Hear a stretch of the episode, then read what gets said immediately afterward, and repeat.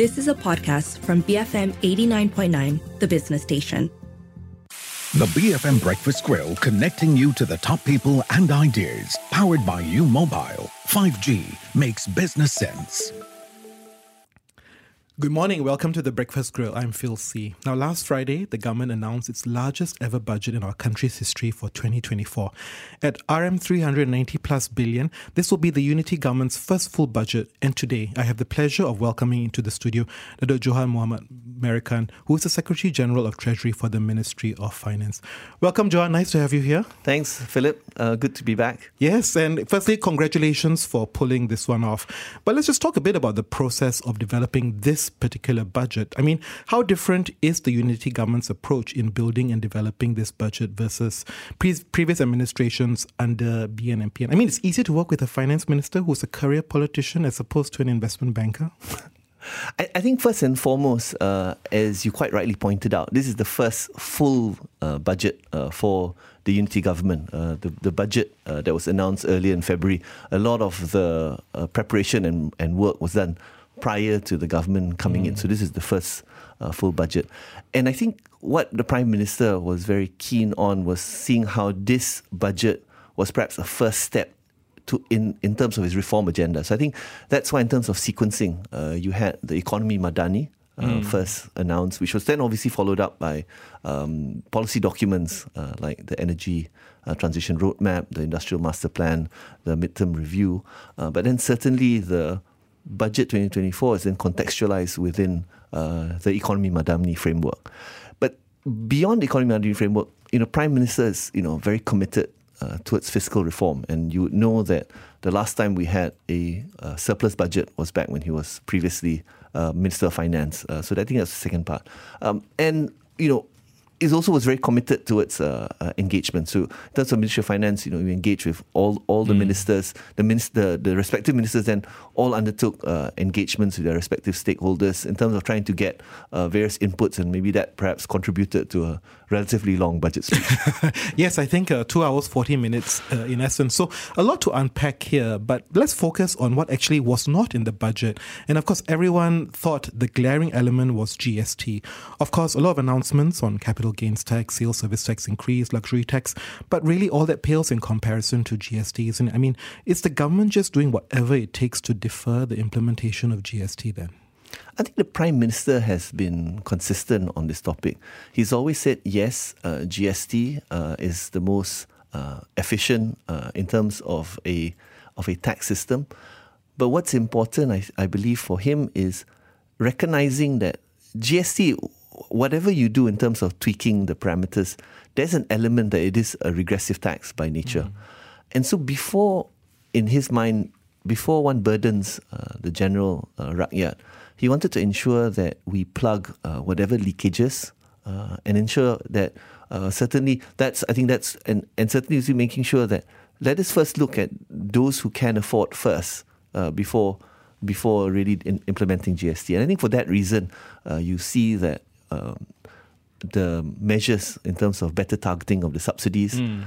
and where the his initial tax uh, measures uh, look at, for example, uh, capital gains tax on listed shares, uh, luxury tax, even the sales and service tax. Um, I mean, it was very conscious on uh, Prime Minister's part uh, to exclude um, food and drinks from the increase from six to eight.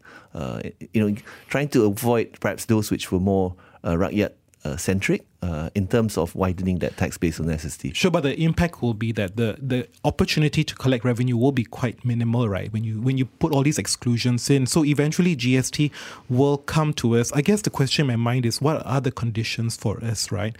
When we think G S T, when this country is ready for G S T, you said there are some pre prior conditions about being able to plug certain holes. In the past, you said something about income levels, unemployment levels, even the economic growth, right?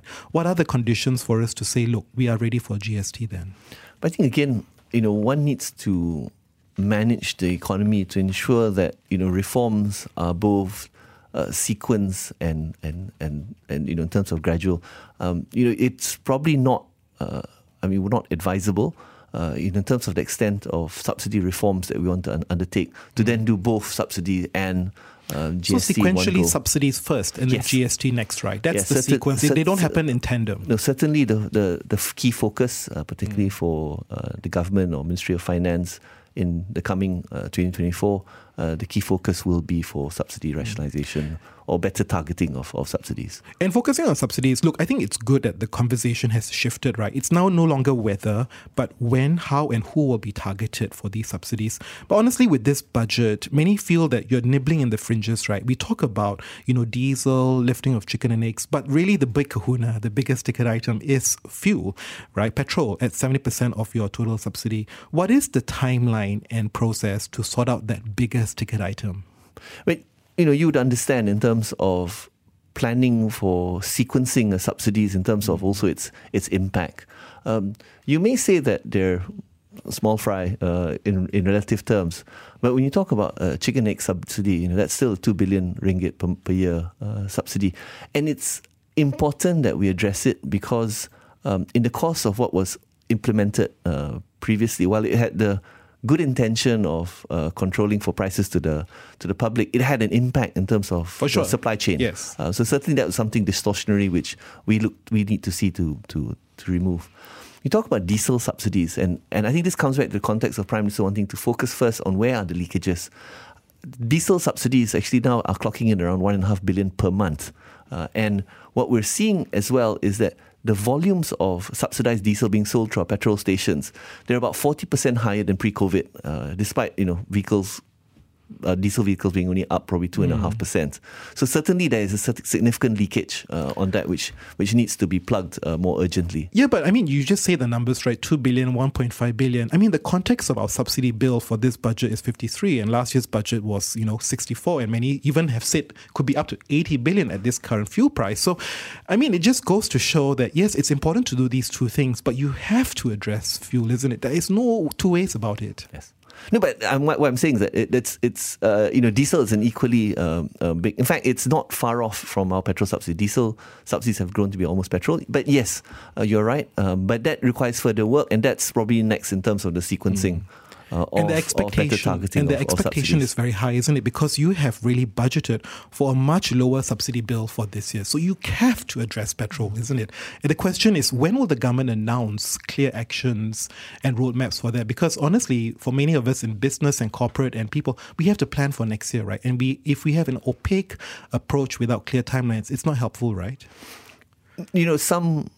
In Purusha, I would have said the Prime Minister probably said more than what they would have preferred. Uh, yes. So I think, you know, cred- give credit where it's due. I, you know, the Prime Minister, you know, I think no one can probably accuse him of coming up with a populist budget. You know, it starts off, you know, hitting already with, you know, higher taxes, reducing subsidies. You know, it really shows, you know, the Prime Minister is very committed. You know, we made sure that the Fiscal Responsibility Act was approved by Parliament just before the tabling of the Act. Uh, you know, the Prime Minister is very serious uh, about I fiscal reform. I don't know reform. about that, you know. I mean, populism can be dressed in so many ways. For example, right, he says about targeted subsidies.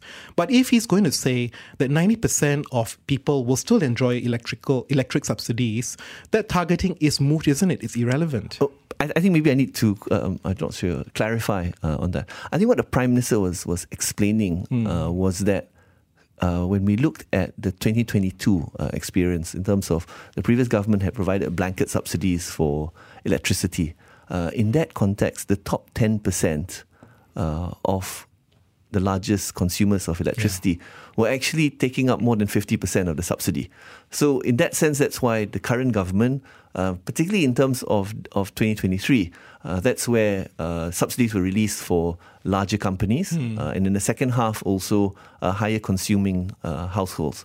The intent is, um, for example, if uh, subsidies were released for households that were consuming above one thousand five uh, kilowatts in the second half, our intention is really to broaden that uh, further in mm. the coming coming year uh, because certainly there is room. And it's not just, for electricity, it's not just a case of us wanting to save on subsidy. It's also, as it also included in Prime Minister's speech, is that it's also about sending the right market signals. So if you're a large consumer of electricity, you should be facing the unsubsidized price or at least a, a, a price that perhaps gives you a better incentive to invest in either energy efficiency or even solar. And that's tied again as well to what was announced that, you know, in terms of the ministry, uh, N R E C, uh, in terms of liberalising, in terms of yeah. its uh, uh, N E M uh, quotas, and also in terms of third-party access to facilitate that, that transition as well. And you make a very interesting point, because here when we talk about targeted subsidies, actually the operative word here is target, isn't it? Who is the target for all the different subsidies that we talk about? And as you rightly explained, for different types of subsidies, there's a very different definition of target, which can be actually very confusing. But the big item now is fuel. How do we define target, right? Is it going to be ninety percent, eighty percent, seventy percent, right? At what point and what criteria do we have in defining that? Because many of our listeners here who are now driving to work, they're going to ask whether, am I eligible for that subsidy? No, but you're you're right in that there would have to be different uh, targeting for mm. subsidies. I think, uh, for example, even for electricity, yes, it would make sense for the poor uh, to continue to be to be subsidised. Um, but should the middle income, for example, be, be subsidised on, on electricity? Uh, because to some extent, not to sound harsh, for electricity, there's more of a choice, you know, in terms of, you know, what mm. really contributes to your bill at the end is, for example, things like air conditioning, right? You know, that's that's really a key driver of your electricity bill. Whereas in contrast, petrol, for those driving to work, it's not that you have much option, uh, you know, in terms of where you live and where you where you work. It's not like you can suddenly overnight change your you can't transition con- so fast transition patterns. And so, yeah. almost by definition, a subsidy for uh, or targeting of subsidy probably needs to cater for a wider group. But you know, again, you have subsidies like. Um, Uh, cooking oil, the the famous one kilogram pack which you buy at two fifty. Certainly that's again really targeted at the very uh, you mm. know the, the lower lower income segment. And so again, when you target, that's only a, a smaller segment. So so it it, it does vary uh, according to the type of, of, of subsidy. And you know, well, you know, apologies if that you know comes across as as, as confusing. But I think. You know, we, we can't take uh, one-size-fits-all uh, approach. Yeah, I, I mean, it sounds like this really target is multidimensional in nature. I think what even complicates things now is that whole tension between subsidies and cash transfers, conditional cash transfers, right? I mean, also in this budget, an increased allocation here for the conditional cash transfers. I mean, how do you differentiate and distinguish, right, when targeted subsidies work versus conditional cash transfers? I mean, we're talking about behavioral economics here a bit now, right? Actually, both... When we say targeted subsidies, it encapsulates in terms of what I would say bo- tiered pricing and cash transfers. Hmm. So electricity is an example of tiered pricing. Um, the higher you consume, the higher uh, tariff uh, you pay. So in a sense, you're using consumption as a proxy uh, for in terms... So those who are, you know, below three hundred kilowatts, they pay what we call a lifeline band. So that's much lower tariffs compared to those uh, like yourself, you know, who probably need to be charged a higher tariff. Uh, and, and we proxy that by by by, con- by by consumption. So that's a form of tiered pricing. We hope to implement a form of tiered pricing as well for uh, restructuring or, mm-hmm. or better targeting the diesel subsidy um, because we already have a mechanism uh, where currently public transport companies, they get a fleet card which enables them to buy buy uh, fuel at one eighty-eight per litre compared to the pump price of two fifteen. Uh, our plan is basically to extend uh, that system mm-hmm. to cover also logistics companies so that if we then subsequently increase pump prices, uh, that the impact on price of goods also will be mitigated. So that's another form of, of tiered pricings. There are others which obviously like, you know, if you decided to um, uh, increase the price of, of chicken and eggs or... or um, uh, of cooking oil, um, you know, those are probably uh, less conducive to try and come up with some fancy system to effect a, a tiered pricing. Those probably, if, if need be, need, probably will need to be mitigated by some form of, of cash transfer. But one interesting approach uh, which we've piloted uh, in twenty twenty-three, uh, we've worked with uh, MyCase uh, um, on for for at least for the hardcore poor. We experimented with over one hundred thousand households where they they got one hundred ringgit per month mm. in their, effectively uh, to their MyCards, which they can use to go to a, a grocery store uh, to buy basic goods, you know, which which I think is another factor uh, that we wanted to address in moving to targeted subsidies. That, you know, one of the experience uh, under uh, Tun Badawi when he float, floated the price of fuel and compensated through a cash transfer was that the problem was that the consumer just saw this six hundred ringgit. They bought spent, e-commerce vouchers. Spent it on a phone and then complained the rest of the year why petrol yeah. prices higher. So how do you, you know, come back to behavioral economics? How do you, how do you associate, uh, you know, a cash transfer with uh, the higher or, or rationalized subsidies, that continues to be a challenge. Whereas if it was it was some form of e-voucher or system like yeah. Micah said, that obviously helps the linkage. Okay, we're going to take a short break. When we come back, we continue our discussions with Datuk Johan Mahmood Merican, Secretary General of Treasury, Ministry of Finance. Stay tuned, B F M eighty-nine point nine.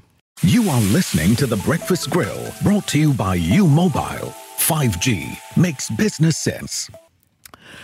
Welcome back. With me in the studio is Datuk Johan Mahmood Merican, Secretary General of Treasury at the Ministry of Finance, as we unpack the Unity Government's first full-year budget for twenty twenty-four. Now, Johan, let's talk about debt levels. You know, while many have found this budget relatively prudent, definitely not an election budget laden with goodies, we do have challenges, right, in improving our government's public finances. Certainly, uh, that's the case. Um, if you talk about uh, debt combined with liabilities, already one point five uh, trillion. Um, if you talk about just uh, debt to G D P, we're at sixty-three point five percent. And, you know, pre-COVID, we tried to keep within a fifty-five percent statutory uh, debt limit. And we've articulated uh, in our Fiscal Responsibility Act mm. that our medium-term goal is to bring it down to below uh, sixty percent.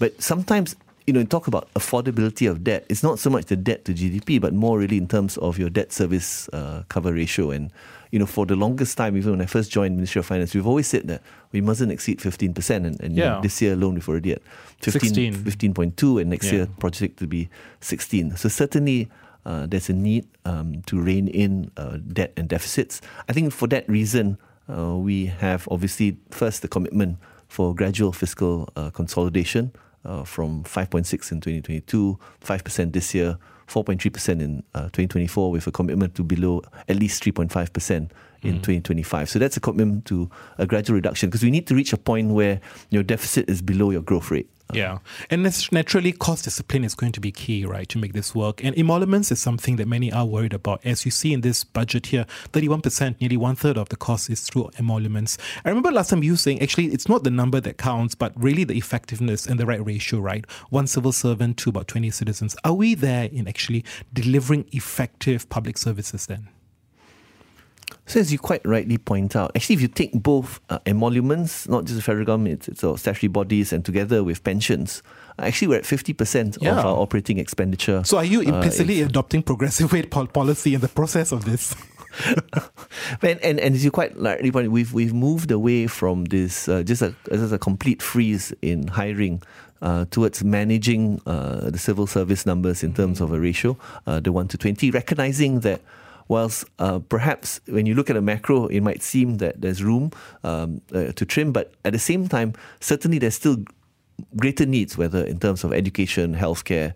Uh, so we need to ensure that we manage it in a way that does still cater for, for the needs of the people. But I think that's also another reason why Uh, Prime Minister. Uh, one, in terms of focusing on the effectiveness of expenditure, you know, the policy has been to tender out. You know, there's not been any uh, made, there's not been any uh, direct negotiated contract in the nature that we've had uh, before. Even in the urgent uh, flood mitigation projects, those were done by uh, what we call a pre-qualified tender, which which probably accelerates the process, but still, at the end of the day, it's is a is a ten, is a tender. And going forward, you know, we're really, Prime Minister is really focusing a lot in terms of how can we improve in terms of ease of doing business. Uh, the Chief Secretary, uh, Tan Sri K S N, mm. has been tasked uh, to head this uh, initiative called STAR, which tries to see how can we better deliver. Um, they've already made inroads in terms of reducing um, hospital uh, uh, uh, queues. In terms of, you know, one of the projects uh, which the Prime Minister undertook this year, he said, look, he's one that's not for skyscrapers. He wants to get the basics right.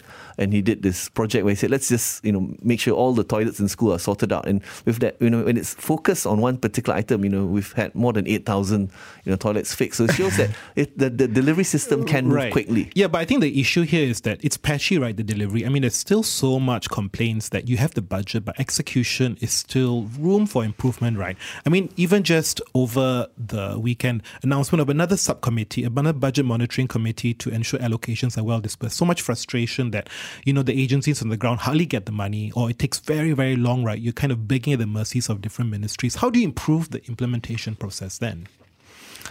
I think there has been admittedly some issues uh, this year in terms of the mm. implementation of development expenditure uh, projects. Perhaps one, there was this so not say a delayed budget, uh, but because it was retabled in February, perhaps warrants were a bit slow. Um, in terms of then now a focus towards uh, tendering, um, but certainly going forward, uh, you know, the Prime Minister, you know, has emphasised time and time again that projects must must must run. Uh, we at, at least at the Ministry of Finance, uh, you know, this obviously requires us to ensure that, for example, you know, um, allocation warrants are out uh, quickly. Uh, we try to facilitate as much as possible in terms of, of procurement flexibilities where it's it's warranted. Uh, in addition to that, I think the, my colleagues in the Ministry of Economy, I think really in terms of deciding which were the development expenditure projects for twenty twenty-four and beyond, mm. really trying to see what they would deem as chunkle ready, those which were ready to take off. Whereas, you know, as as you probably recall from your time in government, sometimes we have an approved project, but even the land has not been quite yes. sorted out. So these are some of the things that, that need to be addressed. I'm not saying that it's all been addressed, but The, the focus on implementation is is, is there, and and you know I, I think it's not un, unusual to have a committee. In fact, you know, if anything, you know, it needs well, more of focus. Too like, many committees, you know, like when you used to be in Pemandu, that this needs to be that very rigorous uh, P M O approach yes, yes. Uh, in in delivering, particularly in terms of mm. the government and Prime Minister's priorities. And what's stark, I think, with this budget is when you look actually at the development expenditure, you don't see all these large mega projects now. They kind of be smaller in nature. It's just the nature and progression moving forward, right? Actually, that moving forward, Malaysia doesn't need any of these mega projects. Or if we do, right, it's going to be privately, privately financed moving forward, one hundred percent. I don't think it's necessarily accurate to say there's no um, big projects. But it's true that, you know, Prime Minister has again said that, you know, he does not want to be a Prime Minister known for yet another skyscraper, and he wants to get the basics right. So for that reason, you know, you see him focusing on some of the Well, some might say the simple things, but these are important. You know, getting um, school toilets fixed, and then this this coming uh, year, he said he really wants to address things like, you know, what the public often complains about, you know, road potholes, um, uh, quarters, social investment uh, clinics, in focus, uh, clearly. Uh, so that that certainly yeah. is one area where he wants to really make sure that the the basics are, are, are done right. But beyond that, there's still, you know, major projects uh, being announced. Uh, you know, the Penang L R T, where it's a commitment to go to the mainland. You know, there's a Sabah Sar in Panbonyo, uh, Sabah. Um, the flood mitigation projects, which are going to be awarded by the end of this year, you know, eleven billion. Uh, so they're not uh, small projects uh, by by any means. Yeah.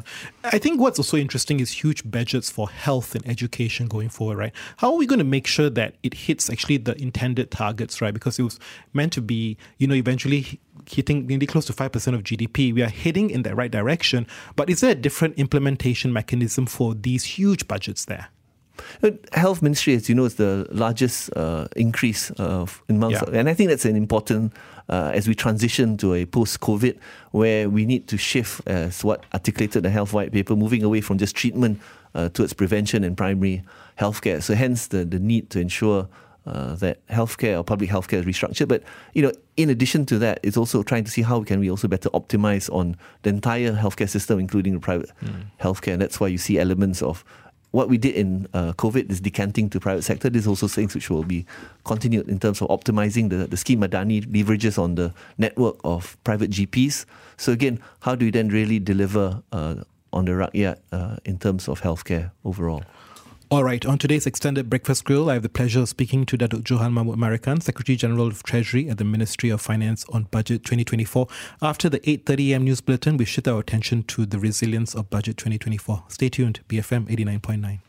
You are listening to The Breakfast Grill, brought to you by U Mobile. five G makes business sense.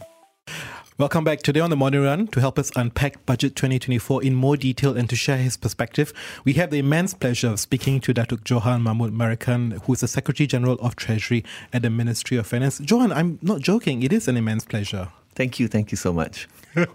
Now let's focus on one key item in the budget that really caught my attention, which was this clear reduced reliance on Petronas's dividend, now only at thirty-two billion ringgit, right? And so really also with a potentially reduced subsidized bill, subsidy bill as well. I want to get your thoughts, right? Was this reduction of the Petronas div- dividend a result of you of Petronas chan- channeling a large sum to the Sarawak state government to set up their own sovereign wealth fund? Well, thank you for that question. I think first it's really important uh, to recognise the importance of reducing our reliance on on oil uh, revenues. And so, as you quite rightly pointed out, uh, in twenty twenty-two we had uh, dividends of fifty billion. We reduced that this year to forty billion, and our target for next year is thirty-two billion. Mm. Uh, I think the the reason why it's important to achieve perhaps a sustainable level of, of dividends is not just in terms of government's uh, fiscal position, but in terms of Petronas, they also need to play an important role in investing uh, in expanding their activities, not just in terms of their core activities, but in also in terms of their green agenda. Um, so as you probably aware, in terms of Gentari, you know, we also yeah. announced that, you know, their commitments in terms of investing in uh, renewables, um, even in terms of ammonia and hydrogen. I think one area which, you know, has proven to be a good uh, area of collaboration with the Sarawak state government is in terms of, you know, how do we then explore the potential for, for hydrogen? How do we also, in terms of Uh, C C U S, in terms of carbon capture, uh, capture and, and storage. I think it's important uh, Petronas as a Fortune five hundred uh, organisation to really ensure that, you know, its portfolio is, you know, moves towards, you know, uh, the, so your answer suggests that it's actually a mixture of both, right? I mean, there is a reduced dividend partly to reinvest, and a lot of that reinvestment is in Sarawak. Is that fair? That when you think about the channeling of the funds, it actually is still with Petronas to reinvest, but mostly in Sarawak then? Uh I, th- I think uh, I think you need to probably get the details from from from Petronas, but certainly the agenda is to mm. invest uh, domestically uh, to really also contribute towards uh, growing of the economy, creating of, of jobs, and particularly in terms of also some of these downstream areas. But the the green agenda certainly is nationwide. Uh, I think that's something that we certainly look forward to them contributing towards. Uh, the agenda particularly articulated in our Energy Transition Roadmap. But it's not just Malaysia. You know, uh, Petronas is, you know, a Fortune five hundred, it's a global organisation. There are also areas where they also need to invest uh, globally uh, in terms of also ensuring that sustainability uh, and diversification of their revenue base. Yeah, I mean, I, it's very clear, right? This budget is a very green budget. It's a very clear green agenda. One, one sees the whole litany of incentives that came out. Lots of carrots, but not enough sticks, in my view, right? When will we start thinking about putting sticks like carbon tax in place? Again, you know, it's it's you know, yes, you know, many have asked about carbon tax, but you know, we effectively have a negative carbon tax through subsidies. Yes. So I think the important thing is really to address, you know, the electricity subsidy, the diesel subsidy, the petrol subsidies. I think those are the first step before, you know, we're talking about carbon tax. But as you quite rightly pointed out, um, there are a lot of things announced on the green agenda, and I think it's also important to highlight how this budget is not just about allocations, it also has a series of reforms. And one of the important reforms uh, identified in terms of how N R E C in- intends to improve on its third-party access, and also in terms of also loosening up in terms of its N E M, uh, net metering uh, quotas, to ensure that it does facilitate uh, more private sector investment in mm. energy transition. But I think still the, the debate here is, you know, when you see so many moving parts, right, all the big, big ticket items still to help assure our public finances is still there, right? You have to get the subsidies rationalised next year in some phase. Then you think about putting in place the G S T, and then we have carbon tax once you get that normalised, right? I think the question in my mind is, look, it sounds like twenty twenty-four budget is a stepping stone to a bigger roadmap. When will we see clarity about that bigger roadmap, right, towards getting to that number? And when do these timelines come into place? Because I think that's what we all want to see, right? We appreciate the short-term efforts here, but it has to lead to a bigger picture, right? In some respects, I think that's, as you as we started off uh, this interview, uh, the Prime Minister first laid out the Economy Madani framework, which sets out a medium term, and, and it was very important for Prime Minister also set out a very holistic um, framework. You know, it perhaps, you know, in, in the past you'd be very familiar with the economic model. A lot of emphasis was, you know, let's get to that U S G N I fifteen thousand yeah. per capita. You notice Prime Minister's taken an approach where it's not just about growing income, it's about competitiveness, it's about social targets, it's also about governance targets. You know, so Prime Minister set out this, you know, shall we say, a, a holistic framework of where he sees the country heading. And as you rightly pointed out, budget Uh, twenty twenty-four is really seen as, I, you use the word stepping stone, but I see it as really a very credible uh, commitment to those framework that he's announced. So at least, you know, it's seeded with, you know, various uh, reforms. So in terms of whether it's fiscal reform, you've got the Fiscal uh, Responsibility Act. You talk about targeted subsidies. Um, in terms of even some of the institutional reform, we're talking about, you know, consolidation of, of, of G L Cs. You know, there's even, you know, pr- Administrative Proceeding of Freedom of Information Act. There's also this key part about um, uh, empowerment and in terms of being open for business. You know, there's reforms in terms of even on immigration. You know, that's normally something that many don't want to touch with. You know, it's talking about, you know, visa on arrivals for, you know, like the Middle mm. East, China and India. It's even talking about M M two H being relaxed. Even the implementation of this multi-tiered levy, which we've been talking a long time, as also another stepping stone towards providing, I'm not sure that's seen as a stick in, in your parlance, but, you know, this is where if a If an employer that employs more foreign workers, they would then be imposed a higher foreign levy. And that extra revenue, you know, we're committing to then saying that's not just to add to our coffers, but actually to be used for industry to then reinvest in automation or mm. training. And so, okay, there are a lot of initiatives here. I wonder, when you construct this budget, right, how do you build resilience into this budget? How do you make sure that we can withstand another economic shock? The question in my mind is that, in view that really, if you look at our public finances, we are close to even the limits established in the Fiscal Responsibility Act. Can we take in another fiscal shock, right? I think that's the worry for many people, because this looks like we assume that the economy is going to humdrum, we're going to have four percent, even though there's going to be likely an economic recession next year. How resilient are we in managing external shocks? But I think it's exactly for that reason uh, that the government is committed to fiscal reform, um, bringing it down its, its deficit towards the, the three percent.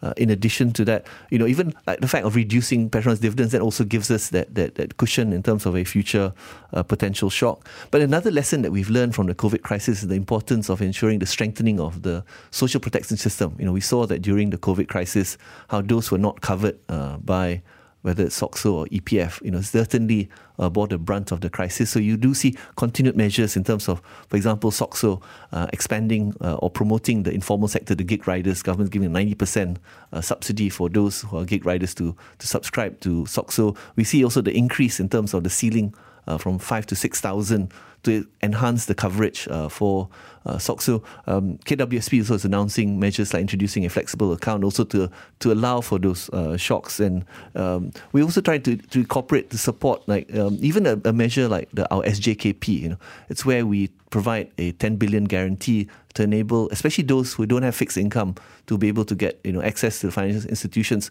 So we're trying to build not just uh, in terms of resilience, in terms of um, the fiscal uh, position, Uh, but also ensure, ensuring in terms of the social protection system, it also better caters for, for future uh, shocks. All right, on The Breakfast Grill today, I have the pleasure of speaking to Datuk Johan Mahmood Merican, Secretary-General of Treasury at the Ministry of Finance, as we have a wide, wide-ranging conversation on Budget twenty twenty-four. I'm Philip C, B F M eighty-nine point nine. The B F M Breakfast Grill, brought to you by U Mobile. five G makes business sense.